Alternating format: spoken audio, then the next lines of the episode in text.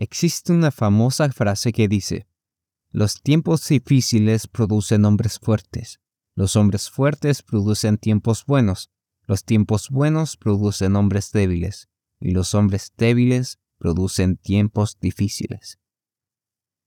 Lastimosamente, no es difícil darnos cuenta que la última parte de la frase es una excelente descripción de los tiempos actuales. En la actualidad, vivimos con muchas comodidades y con muchas cosas resueltas, gracias al gran esfuerzo que han realizado nuestros abuelos y padres. Aquellos países que tenían grandes tasas de pobreza y hambruna han sabido superar esta situación a base de mucho trabajo. Por un lado, con hombres laboriosos en los empleos y por el otro, con mujeres madres educadoras en el hogar. Con los años, este mundo tan rico de alimento, avances tecnológicos, comodidades y conocimiento, está viendo cómo los jóvenes varones están empezando a divagar y a forjar un carácter débil en sus vidas. ¿Cómo nos está afectando esto?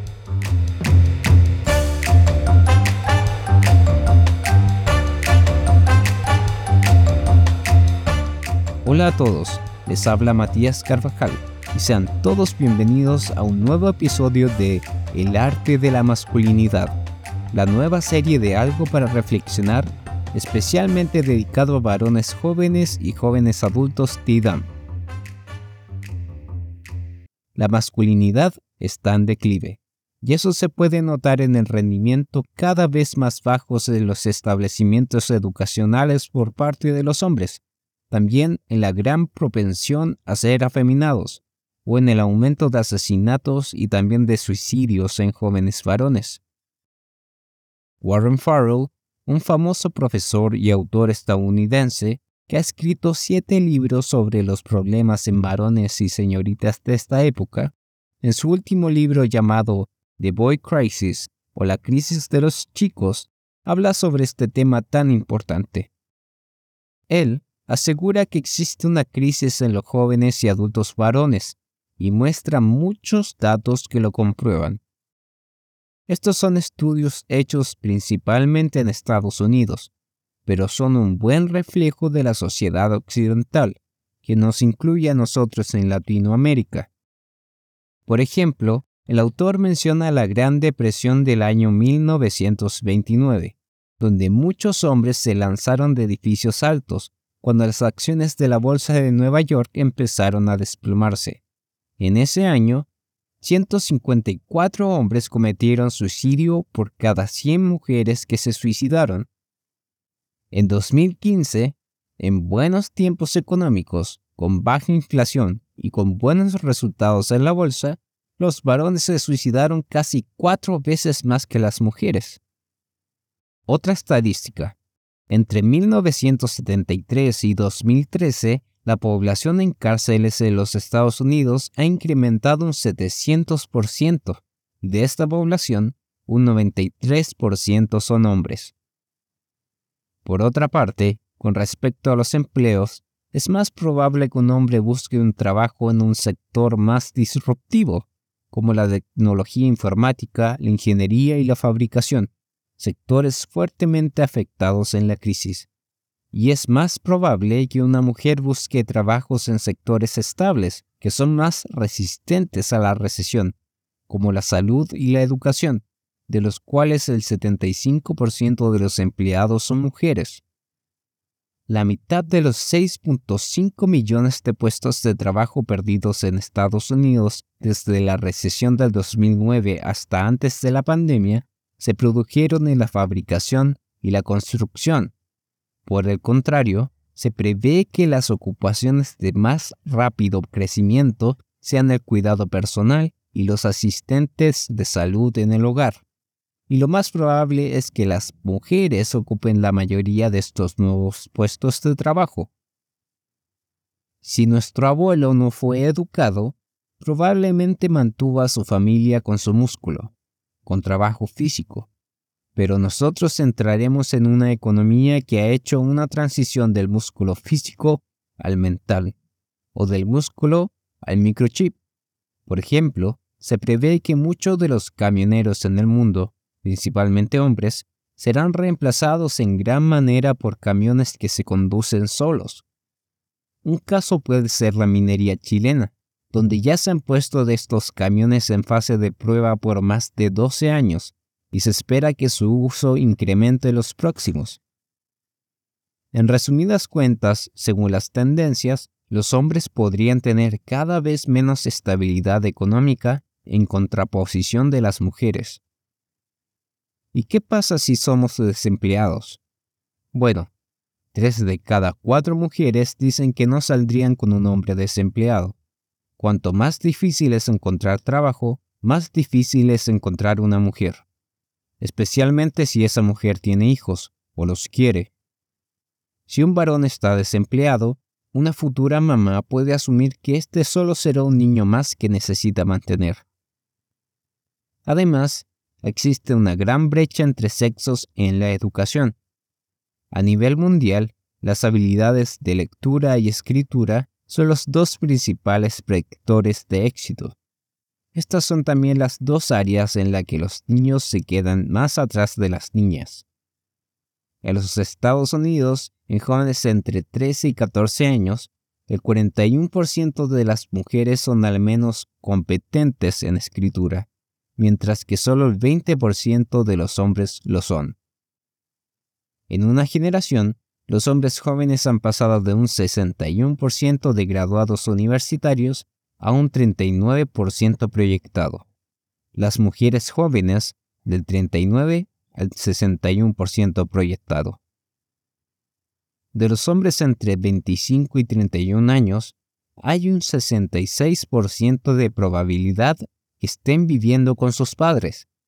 Por primera vez en la historia, los hombres entre esas edades están viviendo más con sus padres que de manera independiente. Tras notar todos estos datos, podemos ver cómo se cumplen parte de lo que se profetizó en la Biblia, en Isaías 3:12. Los opresores de mi pueblo son muchachos, y mujeres se enseñorearon de él. Todos estos problemas y barreras ya son evidentes para los padres. Dentro de los adultos que serán padres, la mayoría prefiere tener una niña en lugar de un niño. Criar a una niña es más sencillo aparentemente. Pero, ¿dónde es que se originó toda esta crisis? La raíz de la crisis de la masculinidad, según este autor, proviene del matrimonio, o mejor dicho, de la falta de este. Muchos niños están siendo criados en casas sin padres. La falta de padres en el hogar está afectando tremendamente a los hijos. Pero, el incremento de divorcios e infancias sin padre no debería afectar de la misma manera a las niñas. Según Warren Farrell, gracias al feminismo, ahora las niñas están más preparadas para enfrentar el divorcio. Antes del feminismo, el objetivo de la mayoría de las mujeres era cuidar el hogar, educar a los hijos y someterse al hombre, lo cual era muy legítimo, incluso bíblico. Sin embargo, tras los constantes abusos por parte de los maridos y la necesidad de que las mujeres entraran a trabajar debido a las guerras mundiales, la mujer comenzó a expandir sus objetivos. Ya no solo se trataba de criar hijos, ahora podían ir a la universidad y ser parte de la fuerza laboral. Y podrían hacer una combinación de estos dos objetivos. En cuanto a los varones, tras sufrir los divorcios y llevar una vida sin papa, se comenzó a vivir una falta de propósito.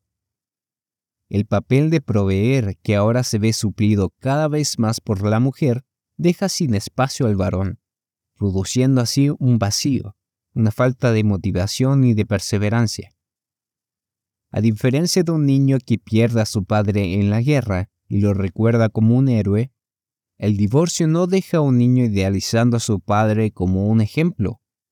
Aunque un niño siente dolor por su padre guerrero que perdió la vida, siente inspiración por él, ve un sentido de propósito. Pero un niño que piensa en ser padre al crecer y ve menos a su papá después de un divorcio, contempla en su futuro un vacío de propósito. Antes, los chicos buscaban ser un guerrero, ya sea un gran deportista o un gran empresario, y también buscaban ser un proveedor de familia. Hoy, los chicos principalmente tienen el propósito de ganar dinero, lo cual es bastante superficial y dañino, sabiendo que los que quieren enriquecerse caen en tentación y lazo, y en muchas codicias necias y dañosas, como se nos dice en 1 Timoteo 6, versículo 9. Warren Farrell propone una solución a esta situación. Dice que se debe enseñar a los niños nuevos propósitos, como aprender a criar hijos y aprender a cómo llevar un hogar, es decir, ampliar el abanico de opciones, tal como hicieron las mujeres. Pero esta no es la propuesta correcta. La verdadera solución consiste en volver a lo que Dios estableció en un principio. Esto es claro en 1 Corintios 11, versículo 3, donde el apóstol Pablo escribió, Pero quiero que sepáis que Cristo es la cabeza de todo varón, y el varón es la cabeza de la mujer. Y también en Efesios 5:33 que dice, Por lo demás, cada uno de vosotros ame también a su mujer como a sí mismo, y la mujer respete a su marido. Dios creó el matrimonio para ser familia, familias piadosas y bien estructuradas con el orden establecido, y con hijos que son educados en la verdad como se establece en Deuteronomio 6, versículos 6 y 7. Estas palabras que yo te mando hoy estarán sobre tu corazón, y las repetirás a tus hijos, y hablarás de ellas estando en tu casa, y andando por el camino, y al acostarte, y cuando te levantes. Así deberían ser las familias, unidas hacia un objetivo, no separadas ni rotas, desequilibradas como una fábrica defectuosa que trae niños inestables al mundo. Pero sabemos que esta sociedad no tomará esto en cuenta. Esta situación solo irá empeorando. La Iglesia de Dios es el único grupo que busca esto verdaderamente. Para concluir, es necesario decir que esta crisis de la masculinidad no es solo un problema para los hombres, es un problema que perjudica tremendamente a las niñas y mujeres, ataca directamente a las familias, y no importa cuál sea nuestra situación actual o la familia en la que hayamos nacido, hoy estamos recibiendo el llamado a ser varones de Dios, cabezas de hogar, conscientes de sus responsabilidades, y es muy importante que estemos alertas ante esta crisis. Satanás está creando un ambiente extremadamente nocivo y destructivo para los hombres hoy. Debemos luchar contra esto. En esta nueva serie estaremos viendo cómo estamos siendo atacados en cada uno de los aspectos de nuestra vida como varones y qué es lo que debemos hacer para tomar fuerza y mejorar. De modo que siendo hombres esforzados y firmes, podamos defender la verdadera masculinidad. Esto fue el arte de la masculinidad para algo para reflexionar.